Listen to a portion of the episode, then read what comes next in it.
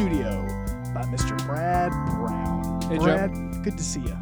Hey, John Mark, how are you doing? It's been a while. It has been a while, actually. Feels like decades. Yeah, so everybody celebrated 4th of July this week. If you're listening to this now, we're actually recording this before the 4th of July. That's right. It's a weird time So thing. this is very strange how we can, you know, bend time That's like right. this. But we hope you had a wonderful 4th of July. we hope it was beautiful and um, if it wasn't uh, i guess i apologize Yeah. John Mark, what were some of your happened. favorite memories from the 4th of July? really just the the food that i had Yep. Was really good Yeah, that's yeah, I agree. just the time spent with friends and family there you go. was a lot of fun for me I love that. the weather was was stupendous was It very was? very good yeah where i was Okay. because i think it's supposed to rain here in birmingham Hate And- that. and i'm not in Yeah. birmingham right now as you listen You mean- to this You mean it did rain in Birmingham or Uh, it's going to. It's probably going to. All right. So it may have already Yeah. by the time you listen to this. That's right. That's right.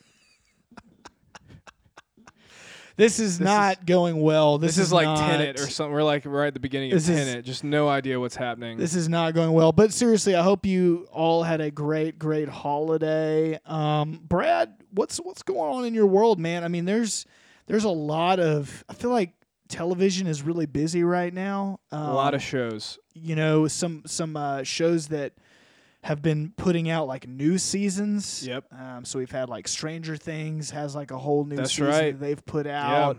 Only Those Mur- kids are growing up. only murders in the building. They they have a new Second season, season that just just dropped. just started to drop. I mean, there's so many so many shows right now happening. Any, Yeah. Anything that stuck out to you in particular? Well, I recently started watching The Old Man on Hulu. Oh yeah, Jeff Bridges. Jeff Bridges. how is it? I've heard it's awesome. I've enjoyed it so far. I would recommend. Yeah. Okay, good, good. There's also been a slate What of. about What about you, JM? Well, I was going to say there's been a slate of good movies. You know, I, I mentioned uh, on a previous episode that I just uh, watched Top Gun Maverick in the theater. Mm. Just an incredible, incredible. I haven't seen it yet. I want to. Dude, it's so good. Tom Cruise just showing you why he's Tom Cruise, that he can still get it done. It's Unreal. just it's it's unbelievable at his age and just how long he's been in the game that he can still make blockbuster movies. Actually, somebody was talking about how refreshing it was to watch the end credits of a movie that a movie that had nothing to do with giant monsters battling each other. I was like, you know, that that is like kind of nice. Like, no, not trying to show throw shade on all the uh, superhero movies Yeah, that John dominate Mark. the culture, but uh, Why don't you give us your thoughts? well, here's what I will say about Top Gun Maverick: very little CGI. They actually exist out uh, in the real world with like real sun and clouds and skies, and They it's all- actually went up in the planes, they actually went up in the planes for real. So it's just it's beautifully shot. It's it's a It's beautiful, insane. beautiful film. It's really awesome.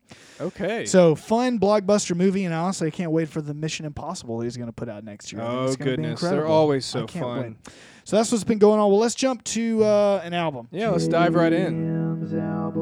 Little post Fourth of July album.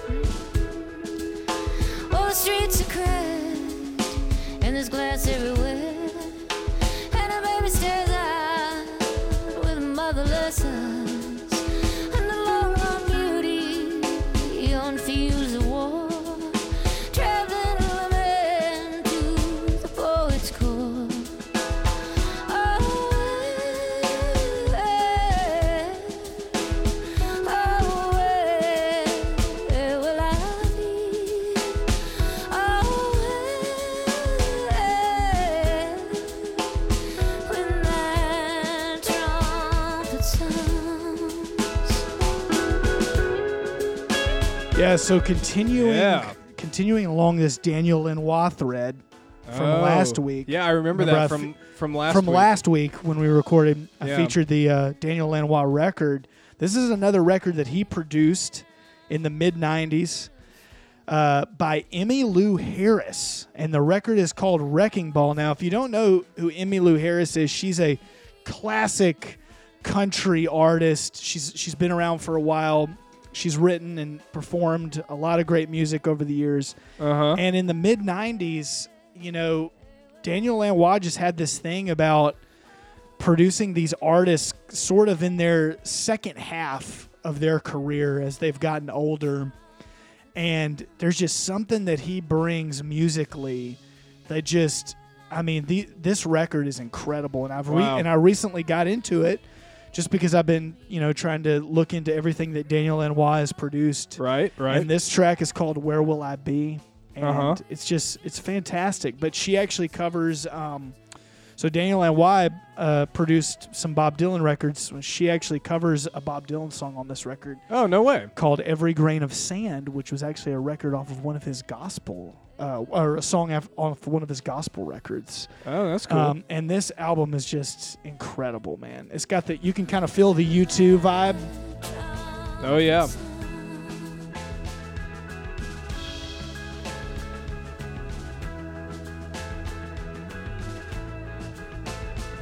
And uh, one of my favorite drummers, Brian Blade, actually plays a lot on this record as well. So this this whole record's fun. Check it out. It's called Wrecking Ball. There's a few Wrecking Balls. There's Bruce Springsteen had a record called Wrecking Ball. I believe Miley Cyrus had a song called Wrecking Ball. That's right. That's right. Yep. Emmylou Harris. That's what you want to find. That's what you wanna the Wrecking for. Ball you want to look for. Although the Bruce Springsteen one is is very very good as well. Okay. Okay. But uh, yeah, man, I, I don't know what it is about Daniel Lanois right now, but I'm just digging in deep. I'm going deep, man, and I'm loving it. Mm. Yep. So I hope you all enjoy it. Check it out.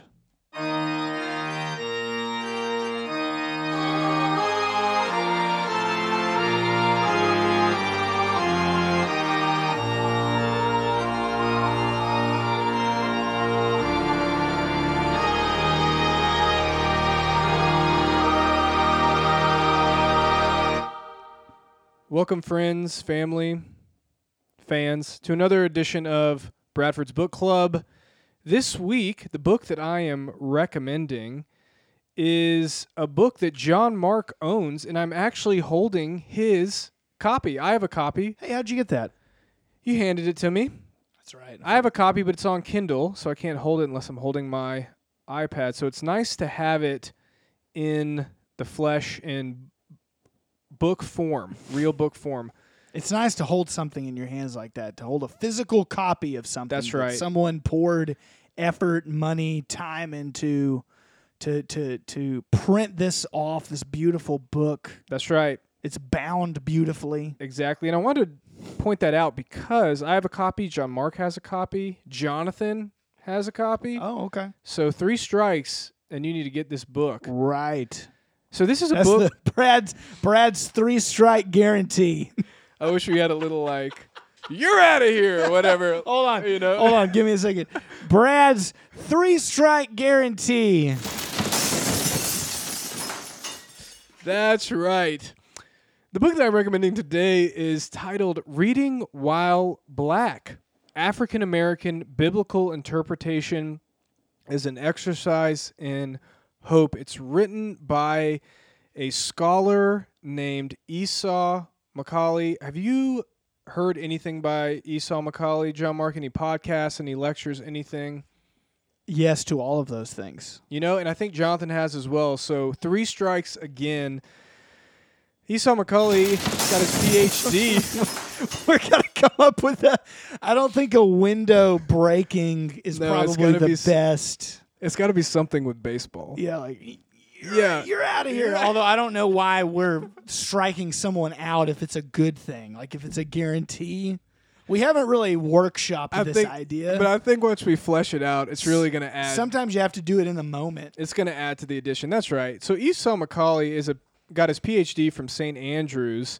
He's an assistant professor of New Testament at Wheaton College. He's also a priest in the Anglican Church of North America. He's a contributing opinion writer for the New York Times. Let me read a little bit about this book. He's actually I think he grew up in Alabama. I think he did. Yes. Growing up in the American South, Esau McCaulley knew firsthand the ongoing struggle between despair and hope that marks the lives of some in the African American context. A key element in the fight for hope was the practice of Bible interpretation coming from his traditional black church.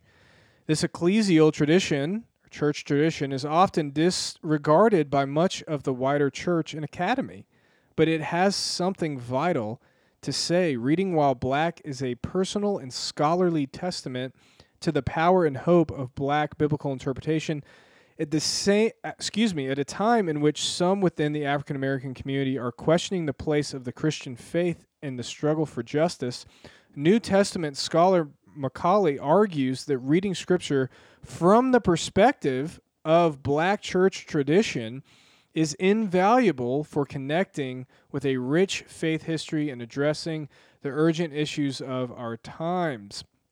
He advocates for a model of interpretation that involves an ongoing conversation between the collective black experience and the Bible, in which the particular questions coming out of black communities are given pride of place, and the Bible is given space to respond by affirming, challenging, and at times reshaping black concerns. McCaulley demonstrates this model with studies on how Scripture speaks to topics often overlooked by white interpreters, such as ethnicity, political protest, policing, and slavery. Ultimately, McCaulley calls the church to a dynamic theological engagement with Scripture in which Christians of diverse backgrounds dialogue with their own social location as well as the cultures of others. Reading While Black moves the conversation forward. Wow. What a back cover. I wanted to read No it all because there is a lot there. But one of the things that I've loved about McCaulley is he says that in order to interpret the scriptures correctly, we need the entire church. Mm. So, not just the American church, but we need the church from around the world. We need the global church.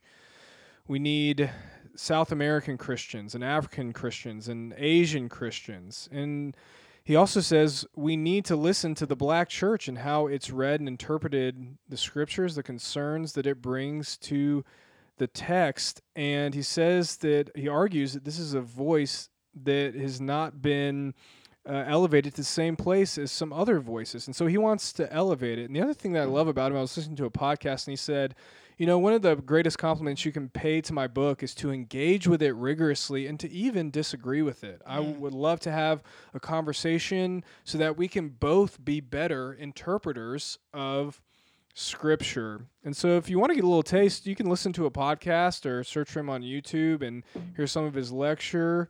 But I've enjoyed a lot of what he has had to say. I follow him on Twitter, enjoy his tweets.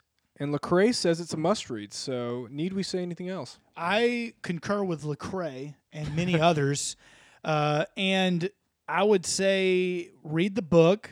If you know, we uh, Brad recommends a lot of weighty books on his Bradford's Book Club. Thank you, Joe. Mark. And sometimes that can feel intimidating to someone, you know, that's maybe maybe hasn't cracked open a book that's like theologically heavy or uh, in that direction.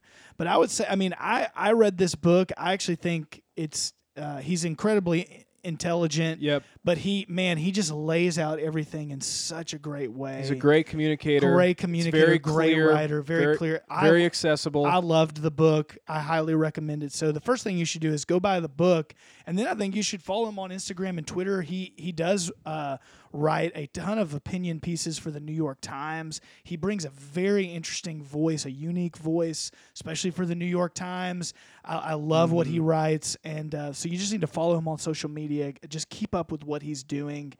Um, he put out a children's book that I bought oh yeah. uh, called I hope I don't butcher the name of it. I think it's called Josie Johnson's Hair and the Holy Spirit.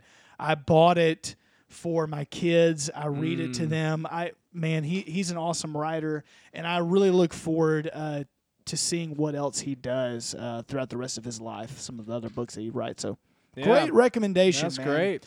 Great job. Uh, All that right. that three strike guarantee. That's right. That three strike guarantee, reading while black, African American biblical interpretation is an exercise in hope by Esau McCaulley. I love it. Okay, so what are we doing today? Today we are doing a greatest hits, and we are going. You know, because it's like a record, like greatest SVCC greatest hits. Exactly. We gotta we we're workshopping a lot of ideas right now live. That's right. Well, you got to do it in the field. That's how you learn. So today we're doing a greatest hits. We're going to be listening to a sermon by our pastor, our fearless leader, Jonathan Hafes. And this is a sermon that he gave back in July of 2021. July 11th, 2021. July 11th, many moons ago, is my middle school track coach, Coach Keys, used to say. Oh yeah. He would always say many moons ago if he was talking about Why was he t- the younger version of himself or something. Okay, Like when he was in college. But He'd he would refer say to that. it. He'd He re- would just re- say, self-referential to his time as a track and field um, athlete. I'm Yes. assuming Many moons ago. in college. That's right. many moons ago, and That's obviously right. that left a profound impact. I'll never I'll never forget this it. day. I, s- I still say it if I'm talking about a you know a few months ago even. Yeah, so we're going to let you hear this sermon, and we're actually going to go ahead and uh, peace out and say sayonara at this moment instead of at the end of the sermon. So you're going to hear the sermon, and that'll be the end of the episode. So thank you for listening to Shades Midweek. We really, really appreciate it. We thank you for the support. Uh, go leave us a five star review on iTunes if you have a moment. That would be very nice. You can actually still do that. I don't think you can leave reviews on Spotify. So go leave it on iTunes, download it, share it with your friends, um, and then write into us at midweek at shadesvalley.org. Why should they do that, Brad? Because here at Shades Midweek, you're part of the conversation. We hope you enjoy this sermon from Psalm 87 titled The Kingdom of God question mark by Jonathan Haves. Our scripture reading for today is Psalms 87.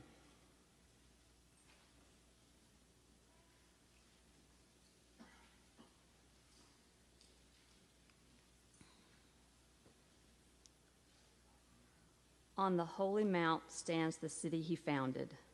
The Lord loves the gates of Zion more than all the dwelling places of Jacob. Glorious things of you are spoken, O city of God. Among those who know me, I mention Rahab and Babylon.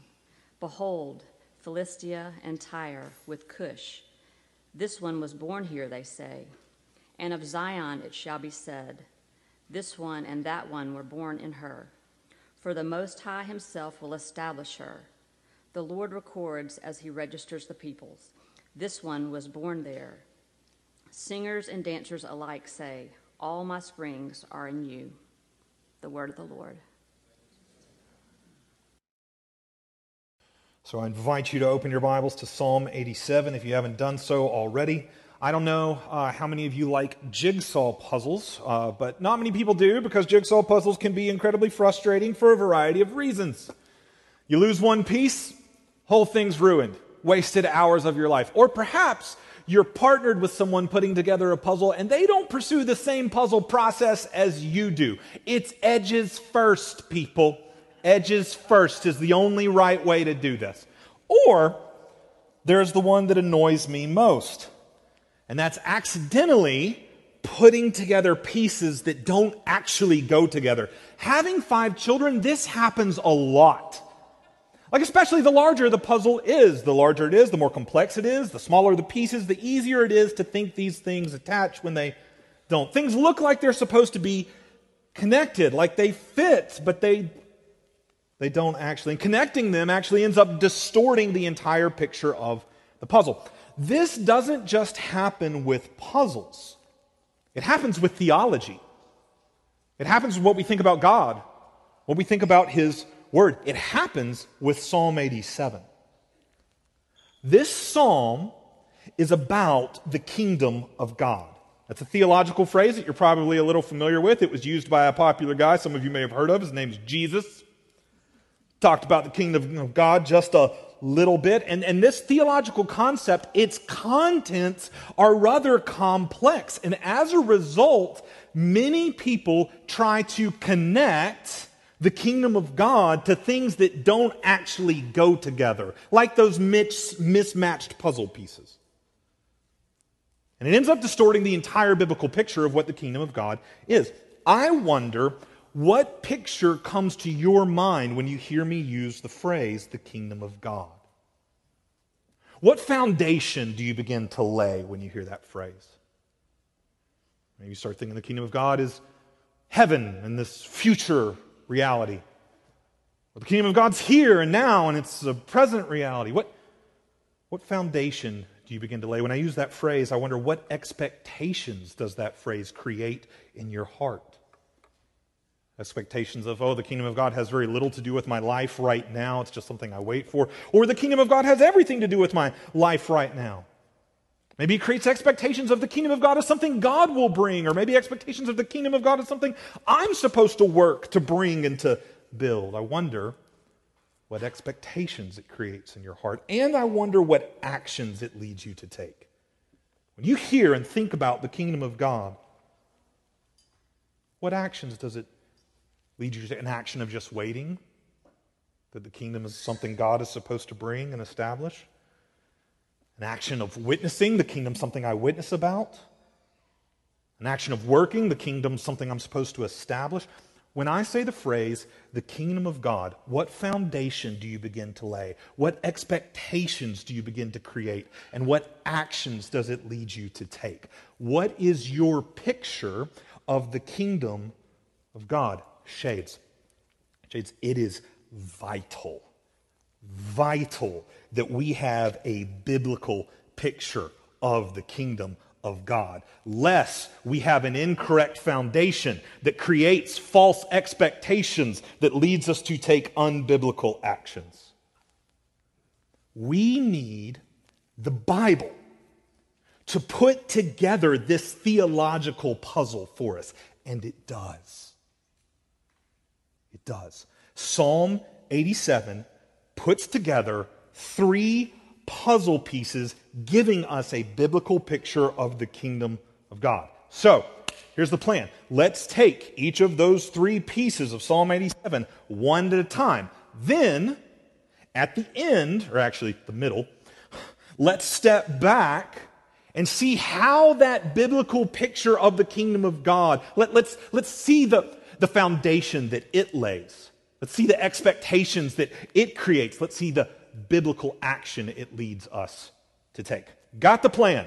Got it or not? We're going for it. Here we go. Puzzle piece number one.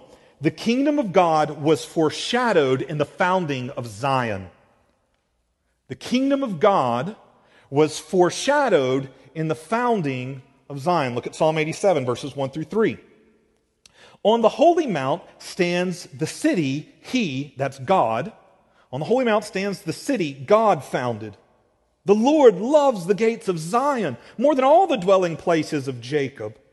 Glorious things of you are spoken, O city of God. These verses describe the founding of Jerusalem as the city of God. But in order for us to get the full picture of what's really going on here, we need to back up a little bit in our biblical history, actually, all the way back up to Genesis 12.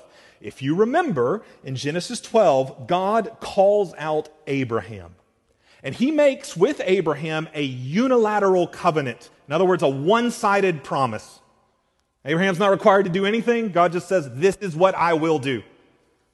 He makes this unilateral covenant with Abraham that he is going to bless him, and through him, he's going to bless all the families, all the nations of the world. He's going to do it through Abraham and through his offspring. How? How will God do that? How he will do it is foreshadowed through the covenant he makes with Abraham's descendants, the nation of Israel.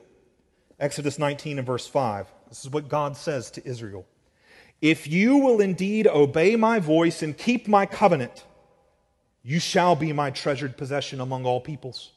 For all the earth is mine, and you shall be to me a kingdom of priests and a holy nation.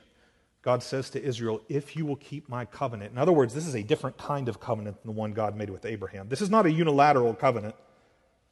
This covenant comes with conditions. blessings and curses for whether or not those conditions are kept or not.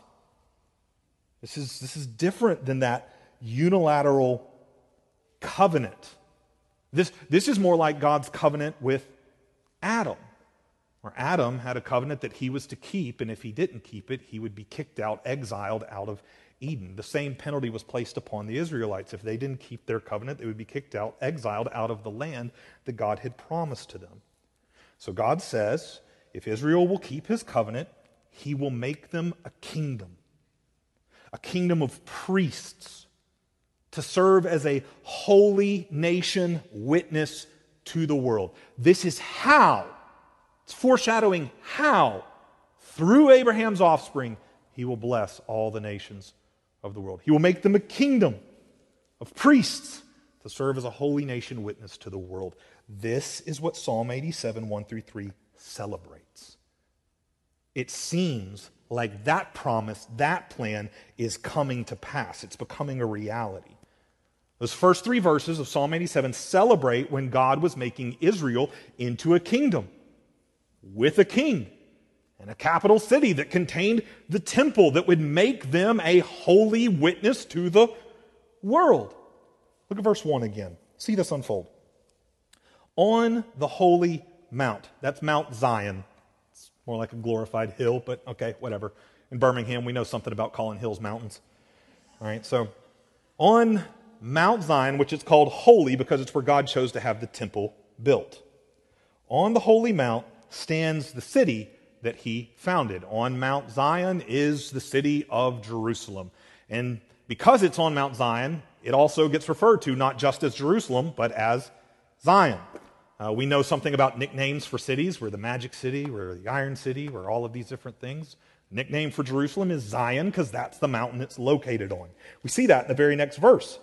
The Lord loves the gates of Zion. That's the city of Jerusalem. He loves it. The Lord loves the gates of Zion more than all the other dwelling places throughout all the land of Jacob, all the land of Israel. In other words, what's being communicated here is that the Lord showed his favor towards Jerusalem by choosing it as the place his presence would be made known through the temple.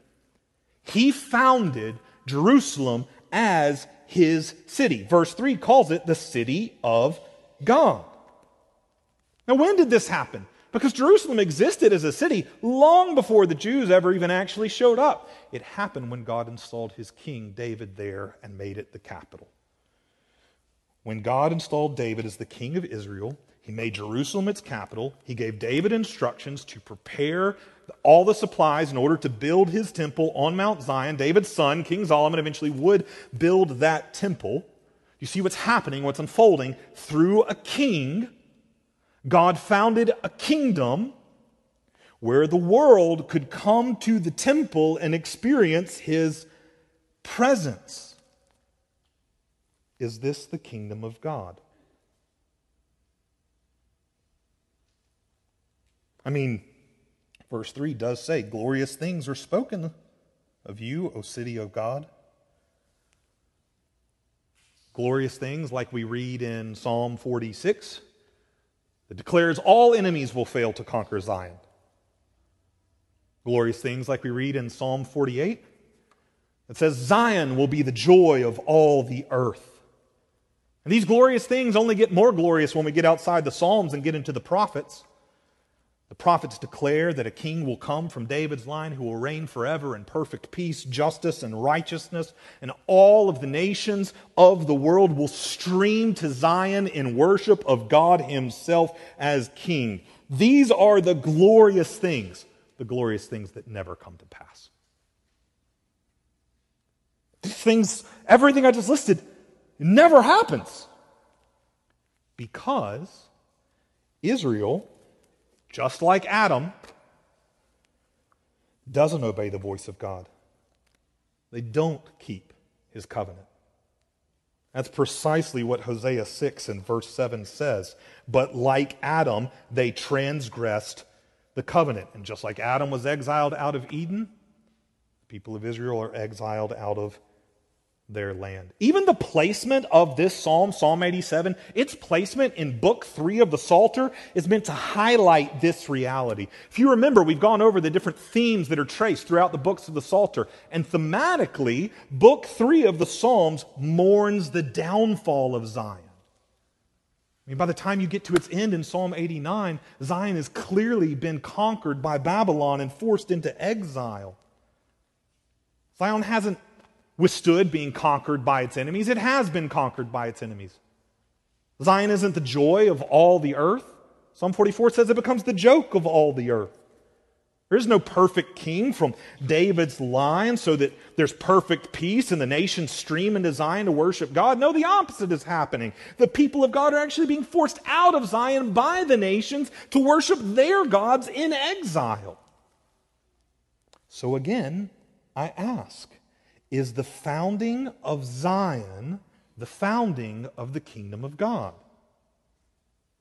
Or is it a foreshadowing of it? You know what foreshadowing is? All right, foreshadowing, uh, it, it's, it's an indication of what's to come. Shows up in movies and stories a lot. Like I'm sure all of you have seen The Empire Strikes Back, the greatest Star Wars movie made yet to date. And you know when Luke goes into the cave and he has this vision of fighting Darth Vader and he graphic content. He cuts off Vader's head. Um, the, the mask explodes, and it's Luke's own face inside there. It's foreshadowing. It's foreshadowing that he's got some kind of relation. There's something of himself in Vader. Spoiler alert, like 40 year old spoiler alert. Vader's his father. It was being foreshadowed. Or when you watch The Godfather, one of the greatest movies of all time, every time you see somebody holding an orange or near oranges, it's foreshadowing that they're going to die. Watch the movie, I promise. It's in there. It's foreshadowing. Uh, foreshadowing is like the eerie music in a movie that, that, that starts playing that lets you know something bad is, is coming. Foreshadowing is, is like seeing a shadow that lets you know something is casting that. Something is, is coming. It's an indicator of what's coming. And that is what the founding of Zion in the Old Testament is. It's an indicator of what's coming. There is a kingdom like Zion coming, but it's a perfect kingdom, and Jerusalem is not it. There is a king like David coming, but he's a perfect king, and David is not him. All of the nations of the world will be blessed through Abraham's offspring, but the nation of Israel is not it. All of this foreshadows the kingdom of God that is to come. Shades. When you think of the kingdom of God, the kingdom of God, think of it as a foreshadowed kingdom. The kingdom of God was foreshadowed in the founding of Zion. But it won't be fulfilled until the future. That's what we see in puzzle piece number two. Number two, the kingdom of God will be fulfilled in the future Zion. So we've dealt with the past. The kingdom of God was foreshadowed in the founding of earthly Zion. Now, the future. The kingdom of God will be fulfilled in the future Zion. That gets teased out for us. Look at verse 4. God himself now speaks in this psalm. He says, Among those who know me, I mentioned Rahab and Babylon, behold, Philistia and Tyre and Cush. This one was born there, they say. And of Zion it shall be said, I, I, I, like the Greek version of the Old Testament right here. It says, and of Mother Zion. Of Mother Zion it shall be said, this one and that one were born in her. See why it calls her Mother Zion? These people were born in her. For the Most High Himself will, will, that's future the Most High Himself will establish her, will establish Zion. What in the world is going on in this psalm? It just celebrated when Zion was established, and now it looks forward to when God will establish Zion. He will establish her. The Lord records as He registers the peoples, this one was born there. So, verse 5 proclaims to us that the day will come in the future when God Himself will establish, found Zion, a future Zion. We've already celebrated the present earthly Zion. This is talking about a future Zion, which the founding of the past Zion foreshadowed. This, this Zion, this is a kingdom to come. And everything glorious ever said about Zion will come to pass with this kingdom. We see that right here in the words of God Himself in verse 4. Among those whom know me, I mention Rahab. That's Egypt. It's a nickname for Egypt. I mentioned Egypt and Babylon. Behold, Philistia and Tyre and Cush. This is a list of enemies who opposed and oppressed and tried to conquer God's people. But God says that the day will come when He will conquer those enemies by conquering their hearts. See, He says they will be among those who know Him. They'll know me. That, that's language for believe in Him. Come to faith in him. Become citizens of his kingdom. In other words, the day will come when God will establish a future kingdom, a future Zion, in which it really will be the joy of all nations. And when he says all nations, he means all. Let me just mention the ones you least expect to be there, God says. Zion will be the joy of all the nations. How? How's that going to happen? Again, verses 5 and 6. And of Mother Zion it shall be said, This one and that one were born in her. These nations I just talked about, this one, that one, were born in her. For the Most High Himself will establish her. The Lord records as he registers the people. There's a picture of a census that the Lord is taking and scribing who is a citizen of this kingdom. The Lord records as he registers the people. This one, Egypt, Babylon, the Philistines, this one was born in her. In other words, the Most High Himself, the Lord, will make people from every kingdom citizens of His kingdom. He will do something.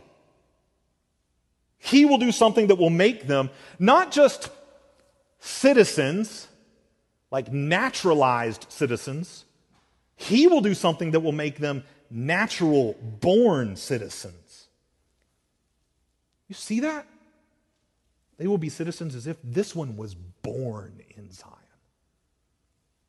The Zion to come. In other words, God is saying, listen, these people, they may have been physically born in Egypt or Babylon or Philistia or America or China or Uganda. Pick your country. They may have been born as citizens of any of those kingdoms, but he will do something to cause them to be born again as citizens of his kingdom. 1 Peter 1 and verse 3. Blessed be the God and Father of our Lord Jesus Christ. According to his great mercy, he has caused us to be born again to a living hope through the resurrection of Jesus Christ from the dead. God the Father has done something. He so loved the world that he sent his son, Jesus, to die the death that every enemy of God deserved to die, so that he might give us new life which Jesus himself describes in John chapter 3 as being born again. Shades, Ephesians 2 says that we are all natural born citizens of the kingdom of this world and thus natural born enemies of God. We deserve to be on this list in Psalm 87. But by his grace, we are born again as citizens of his kingdom. And one day, that kingdom will be consummated. That's what's being talked about right here in Psalm 87.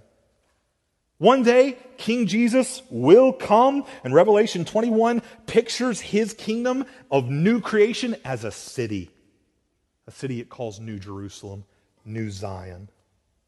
It's, it's a picture. We talked about this when we went through the book of Revelation. That city, it's not, it's not a literal city, it's a picture, it's a symbol of new creation,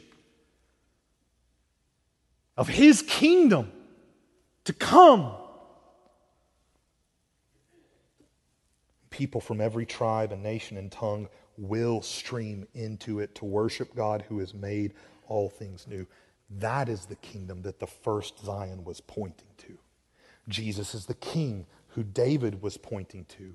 He's the Lamb of God, fully and finally present with his people. That's what the temple was pointing to.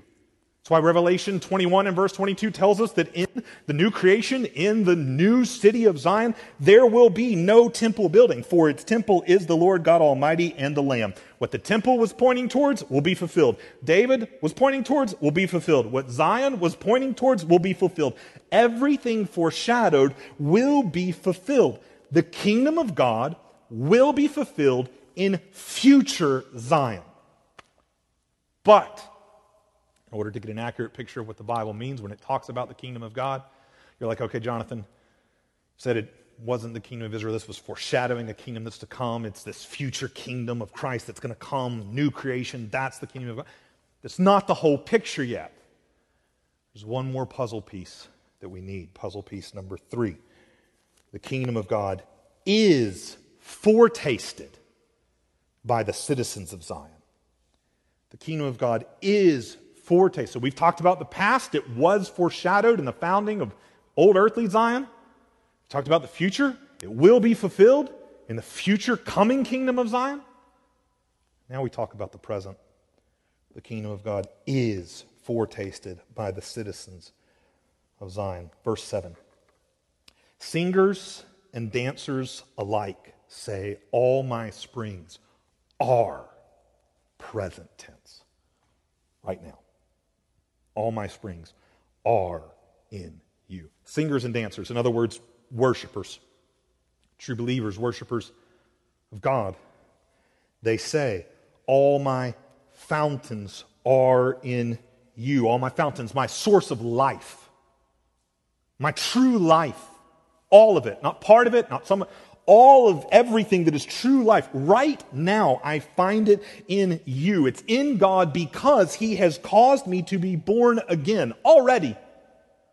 Already He has given me new life. All the fountains of eternal life He has poured out within my soul. Already He's given me new life. I'm already a citizen of His kingdom, even if that kingdom is not yet fully here.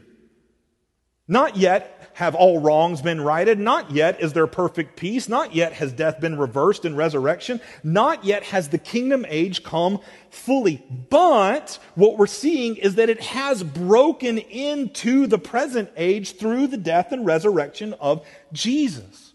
Resurrection belongs to the kingdom age to come.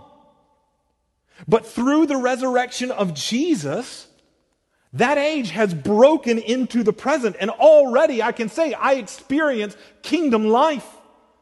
I experience being a citizen of that kingdom that's not yet fully here. Already I am experiencing it. I'm foretasting it. We live in the overlap of the ages the present age and the age to come. They overlap. The Jews did not expect this, was why, and that's why they had a very hard time recognizing Christ. The Jews expected this present age to cataclysmically end and give way to the established kingdom of God and his rule and reign of perfect peace and justice forever. But in the fullness of time, God sent his son to inaugurate the kingdom that was to come through his death and resurrection. And one day he will come again to bring that inaugurated kingdom to consummation. We live in the overlap of the ages, the already, not yet. Not yet has the kingdom come in full, but already we foretaste it. Jesus himself talked about the kingdom this way. When Jesus came, he came declaring the kingdom of God as an already reality that he was showing up to inaugurate. I'll just give you one example. Matthew 12 and verse 28. Jesus says, If by the Spirit of God I cast out demons, the kingdom of God has come upon you. It's here, now, in me. I'm inaugurating, I'm the king, I'm showing up. I'm inaugurating the kingdom. But yet, Jesus also spoke about the kingdom of God as a coming reality, not yet fully fulfilled. I'll give you one example Luke 22 and verse 18. I tell you that from now on, he's talking to his disciples at the Last Supper. I tell you from now on, I will not drink of the fruit of the vine until the kingdom of God comes. It's not yet fully here, and yet in some sense we already for taste it because all who trust in Jesus become citizens of that kingdom now. That's what Paul declares in Philippians. Our citizenship is in heaven, from which we await King Jesus. You're already a citizen of that kingdom. The Holy Spirit already fills you with eternal resurrection life now. You already foretaste the kingdom, even though it is not yet fully here. And now, now, the full puzzle picture of the kingdom of God begins to come into focus for us. It's a kingdom foreshadowed, a kingdom not yet fulfilled, but a kingdom already foretasted. This is what Scripture means when it talks about the kingdom of God. A kingdom foreshadowed, not yet fully fulfilled, but already foretasted. I want to try to bring that picture into very sharp relief for you. This is very practical. It shapes your entire outlook on the Christian life. I want to bring this into sharp relief for you. And I think the easiest way to bring this picture of the kingdom into sharp relief is to step back. Told you we are going to do this. Step back and see the foundation this picture lays, the expectations it creates, and the actions that it leads us to take. That's what we're going to spend the rest of our time on. And each of these things, they connect with the puzzle pieces that we've already walked through. So, in other words, it, it's the fact that the kingdom is a foreshadowed kingdom that leads us to know what foundation it lays. It's the fact that it is a not yet fulfilled kingdom that leads us to have proper biblical expectations. It's the fact that we already foretaste it that leads us to take biblical actions.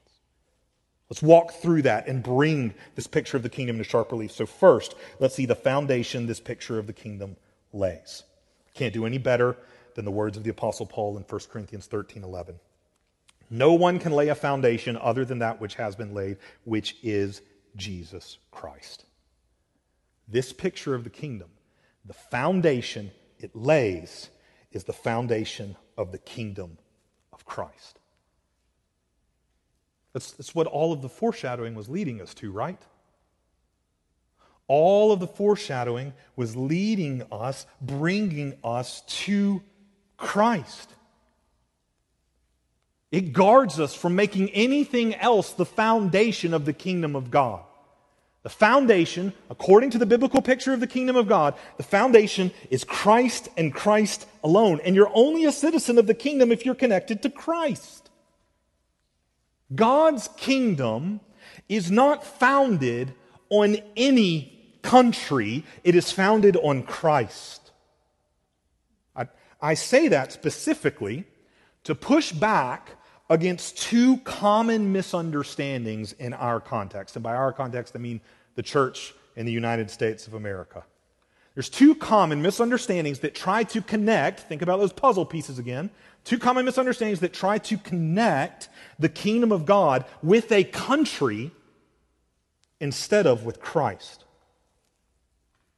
One of those misconceptions tries to connect the kingdom of God with the country of Israel. Modern day country of Israel. Uh, because God swore to Abraham and to his offspring, those who bless you I will bless, and those who curse you I will curse.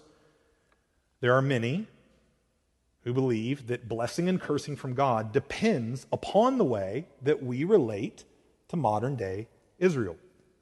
A couple disclaimers here, people. I'm not anti Semitic in the least. I am not trying to tell you what your politics about Israel and Palestine should be or any of that. All I'm trying to tell you is that you do not have a divine mandate from God as to what those politics should be. Whether or not God blesses any nation is not dependent upon that nation's stance towards Israel because Israel is not the kingdom of God. Israel foreshadowed Christ.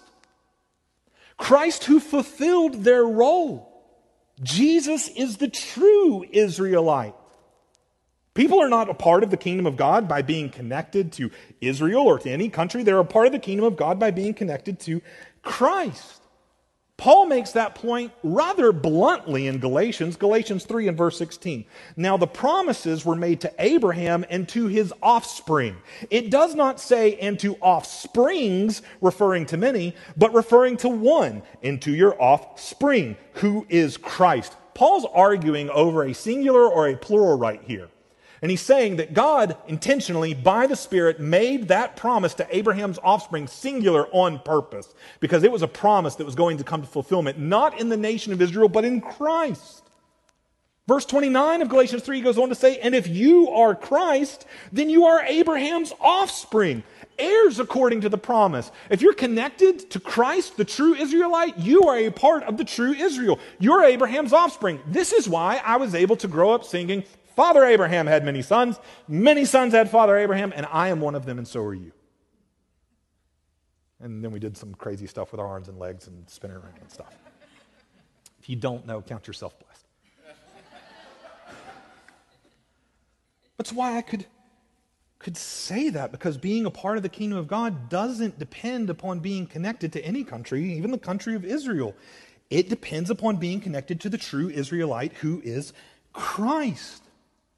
And it is Christ who has caused me to be born again as a citizen of the true Jerusalem, not the earthly city in the Middle East, but the heavenly city that Paul in Galatians 4:26 calls our mother. The Jerusalem above is free, and she is your mother. You were born in her. He's referencing the Greek version of Psalm 87. I can call Abraham my father and Jerusalem my mother because all who are connected to Christ are a part of the true Israel, the church, Jew and Gentile alike. God has one people and one way of salvation. Just in case there's any doubt, 1 Peter 2 9, the Apostle Peter looks at the multi ethnic church from every nation. And he calls them this a chosen race, a royal priesthood, a holy nation. You should recognize those words. We read them back in Exodus chapter 19. That is what God called Israel to be. And Peter now applies those words to the church, to all those connected to Christ. He says, You are God's people, true Israel. You are God's holy nation. He's only got one. And it's the church.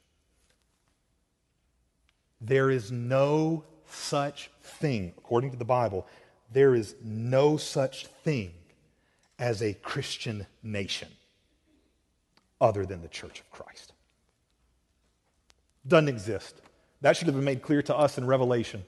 Revelation constantly gave us a picture of only two kingdoms the kingdom of God and the kingdom of this world that it called Babylon.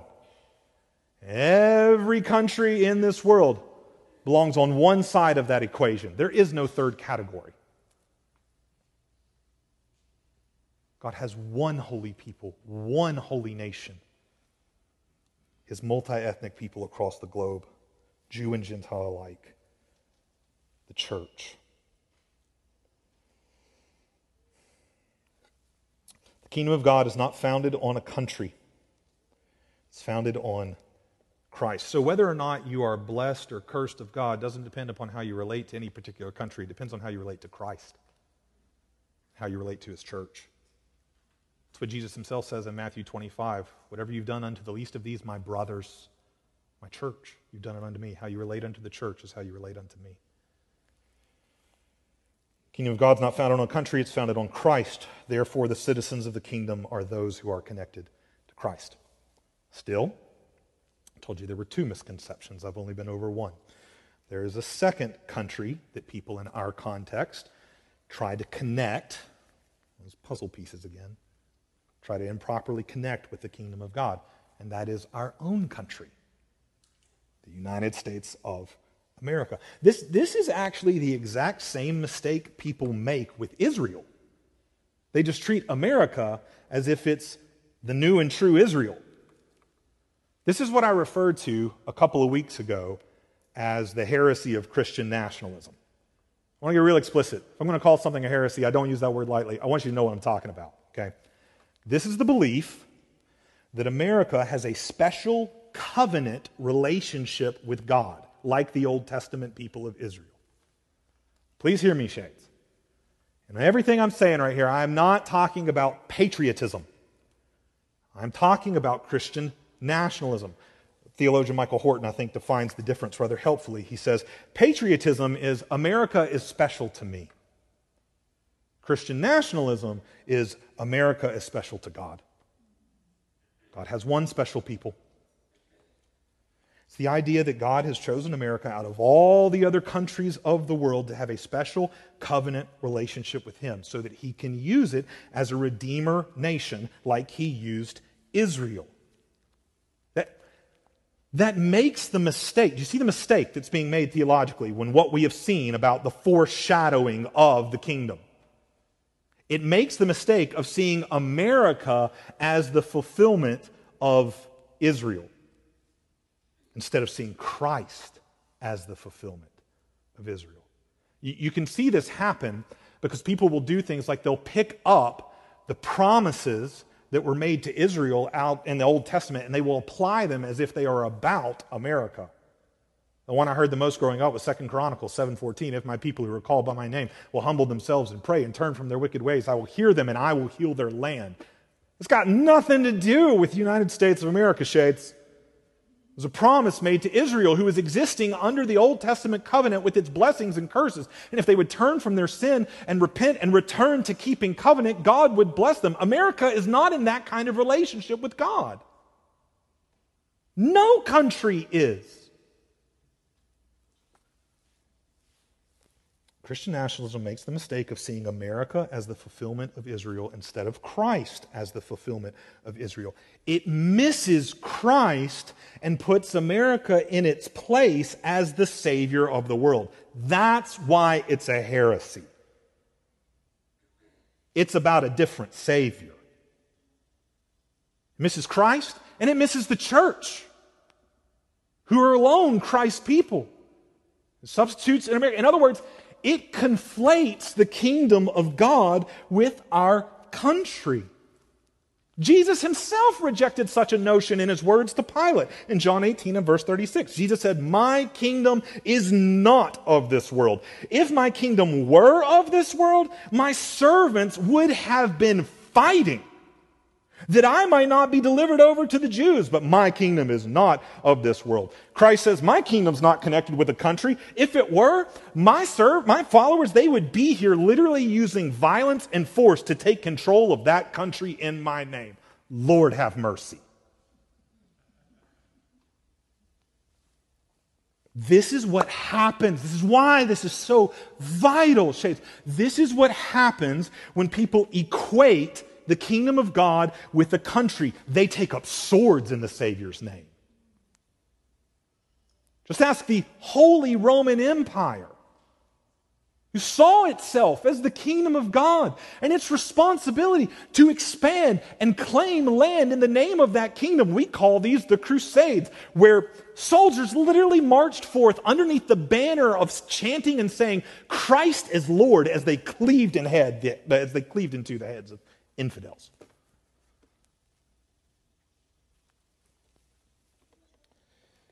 Jesus commands his followers not to take up swords, but to put away their swords and to take up their cross.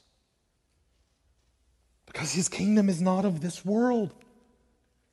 You can't bear witness to it with the weapons of this world or through the greatness of a country. You can only bear witness to it through the foolishness of the cross.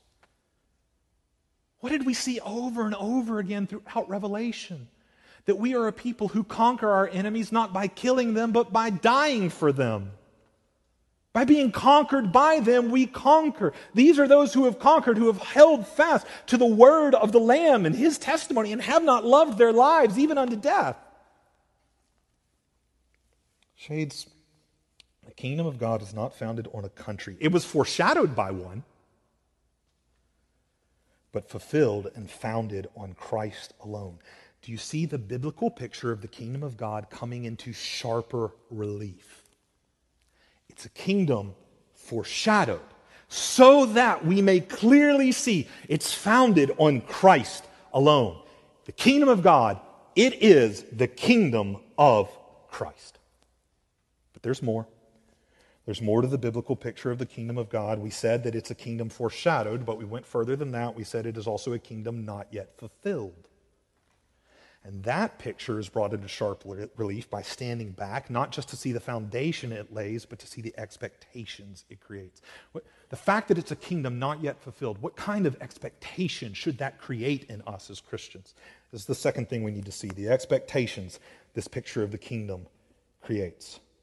Not yet fulfilled, won't be until King Jesus returns. It's only at the end of Revelation that we finally see the kingdom fulfilled in new creation. Christ comes, brings redemption to completion, rights all wrongs, banishes sin and death. The biblical picture of the kingdom is one that is not yet fulfilled and won't be until Jesus returns. That picture should create certain expectations in us. Expectations about whether or not we should expect tribulation or peace in this world. Peace is what characterizes the kingdom to come. Jesus told us in John 16 33 in this world you will have tribulation. Yes, we will have peace in Him, but we'll experience tribulation because this kingdom is not yet fulfilled. It creates expectations about how much righteousness we should expect to see in this world. I, I am consistently dumbfounded at Christians who are shocked and surprised at unrighteousness. Jesus says in John 3:19, "The light has come into the world, Mankind loved the darkness and hated the light. Should create expectations in us about how much justice we think we are going to be able to achieve. Mark 14 and verse 7, Jesus said, You'll always have the poor with you. My kingdom will come, it will put poverty to an end. But until that day, poverty and all sorts of injustices will continue.